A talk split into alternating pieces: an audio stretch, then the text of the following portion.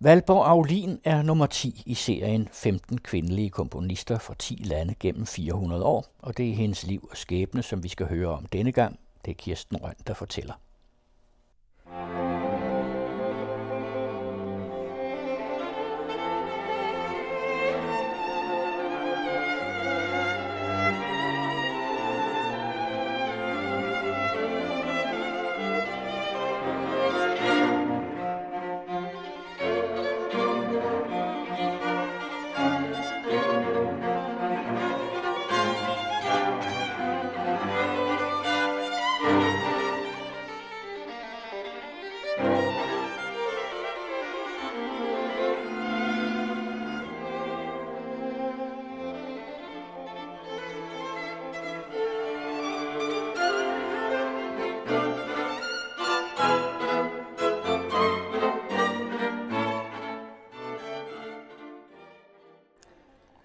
I serien 15 kvindelige komponister fra 10 lande gennem 400 år er det overraskende at opdage, hvor svært det har været for mange at komme igennem med deres musik.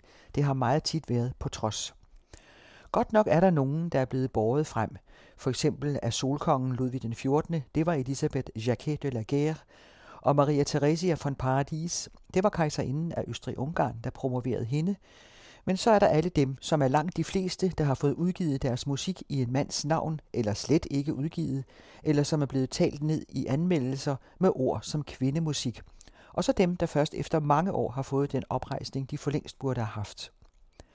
En komponist som Barbara Strozzi var på sin tid i Venedig i 1600-tallet et stort navn i 1600-tallet, mens langt senere er en stor komponist som Fanny Mendelssohn blev holdt nede af hendes far og men sanden også derefter af hendes berømte bror Felix, der synes, at der var kun én mulighed for en kvinde, og det var som hustru og mor. Og det er længe efter både Elisabeth Jacquet de la Guerre og Maria Theresia von Paradis. Rigtig mange har slet ikke fundet mulighed for at komme med deres musik. Sverige er et forgangsland, det ved vi, men der er næsten ingen kvindelige komponister, før vi kommer op i vores tid, og det kan jo undre. Valborg Aulin er en af de sjældne, og hun er nummer 10 i serien. Men selv hun trak sig tilbage omkring år 1900, efter at hendes musik sjældnere og sjældnere blev opført, og kulturen i musiklivet i Stockholm gik hende imod. Valborg Aulin er født i 1860 i Gävle, små 200 km nord for Stockholm, som familien flyttede til allerede året efter. Hendes mor ville gerne have været operasanger, men blev forhindret på grund af dårlig helbred, hendes far havde en doktorgrad i græsk og underviste i Stockholm, og han var en engageret amatørviolinist. Valborg Aulin fik sin første musikundervisning hjemme, og det var hendes moster, der lærte hende at spille klaver. Valborgs seks år yngre bror, Thor Aulin, blev en meget kendt violinist, og de to søskende optrådte sammen mange gange igennem en del år, og første gang hun spillede offentligt var sammen med ham. Tidligt fik hun undervisning i harmonilærer af Albert Rybenson, der var direktør for det kongelige svenske musikakademi. Og i 1877, da hun var 17 år gammel, blev hun optaget der. I de næste fire år, frem til 1882, studerede hun hos en af sin tids bedste pianister, Hilda Tegerstrøm, samt kontrapunkt, harmonilærer og instrumentation hos komponisterne Hermann Behrens og Ludwig Normann. Hun var den eneste kvinde i kompositionsklassen. Ludwig Normann især var en meget vigtig støtte for hende, og da han døde i 1885, komponerede hun et værk for kor og orkester, Pie Jesu Domine, til minde om ham. De første par år efter at have afsluttet sin konservatoruddannelse, underviste hun privat i klaver og harmonilærer i Stockholm, men så fik hun et legat, så hun kunne rejse ud i verden, et legat i den berømte sopran Jenny Linds navn. Og første sted var København, hvor hun fik undervisning af Niels V. Gade i to år fra 1885 til 87. Også Johan Svendsen fik hun undervisning af, den store nordmand, som var chefkapelmester for det kongelige kapel, og som i den grad fik omorganiseret det lidt støvede opera- og balletorkester. Og for de to opførte hun sin grande sonat Sérieuse pour le piano, som hun komponerede i sit første studieår. Det er en stor firsatset sonate i F-mol, og derfra skal vi høre sidste satsen, som Lucia Negro spiller. Thank you.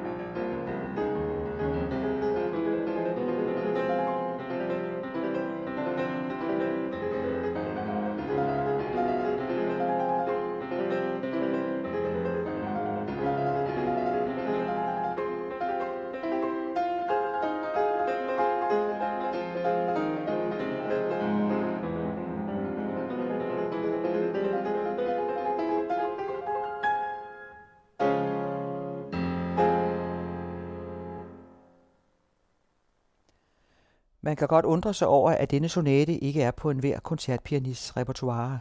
Et fuldendt bevægende og brilliant værk, og så er det et overraskende tidligt værk, nemlig fra hendes studieår i Danmark. Efter København tog hun først til Berlin og derefter til Paris, og der fik hun stor succes. Hendes svigerinde skrev i sin dagbog, at på trods af hendes totale mangel på ydre charme, som franskmændene i den grad har sans for, blev hun afholdt på grund af sit enorme talent. Det må man sige var meget direkte. I Paris fik hun undervisning af komponisten Jules Massenet, af Ernest Giraud, der var professor i komposition på Pariserkonservatoriet, og af violinisten og komponisten Benjamin Godard.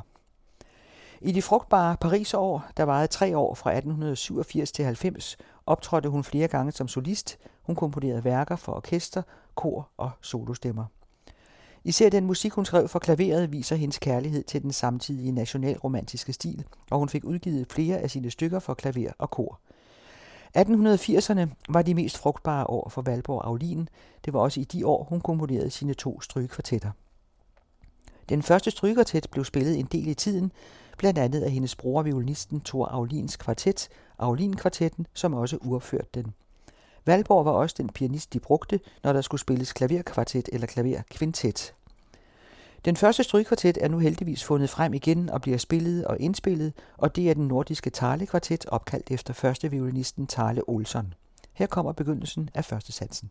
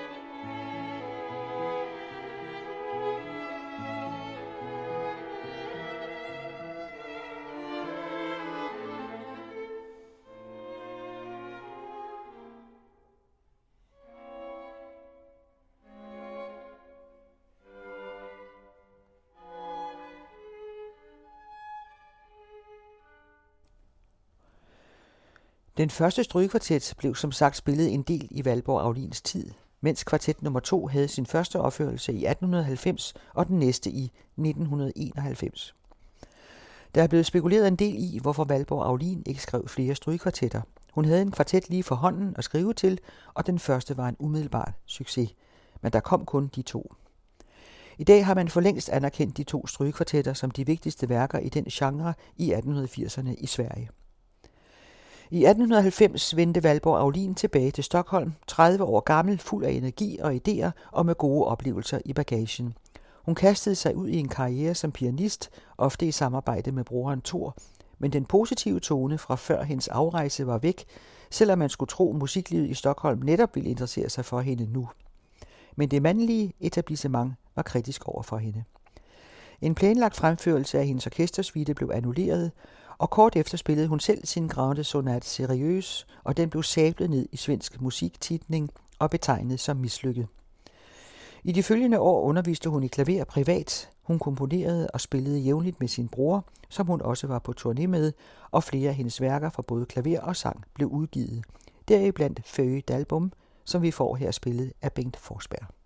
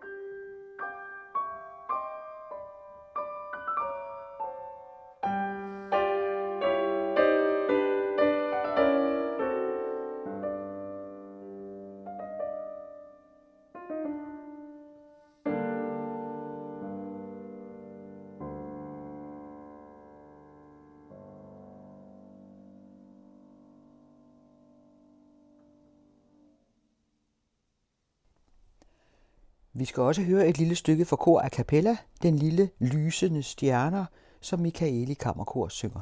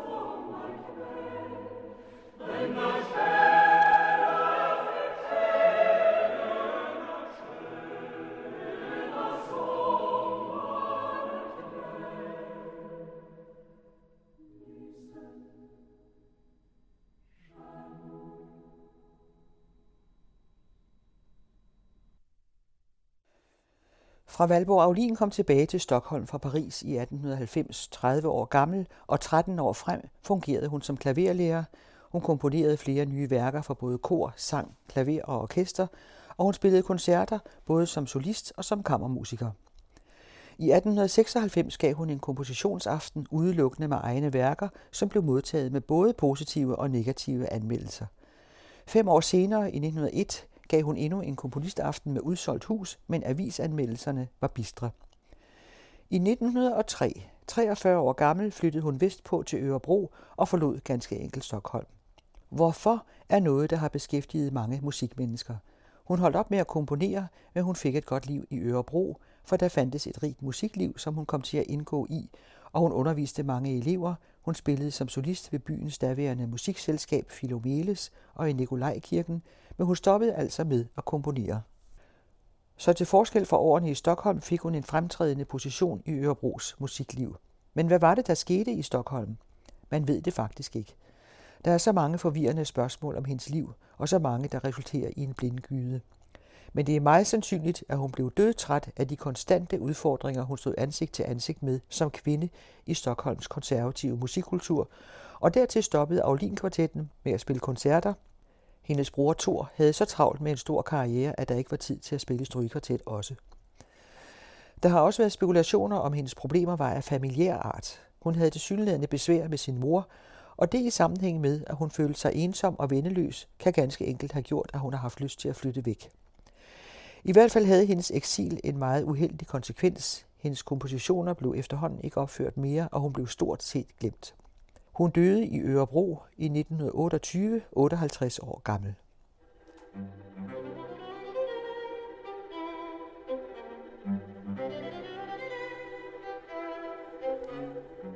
Men som man kan høre på uddrag i udsendelsen af både hendes strygekvartetter og klavermusikken, så må man håbe, at der er flere endnu, der får lyst til at dykke ned i hendes musik. Her er det hele sidste satsen af strygkvartet nummer 2, der lyder.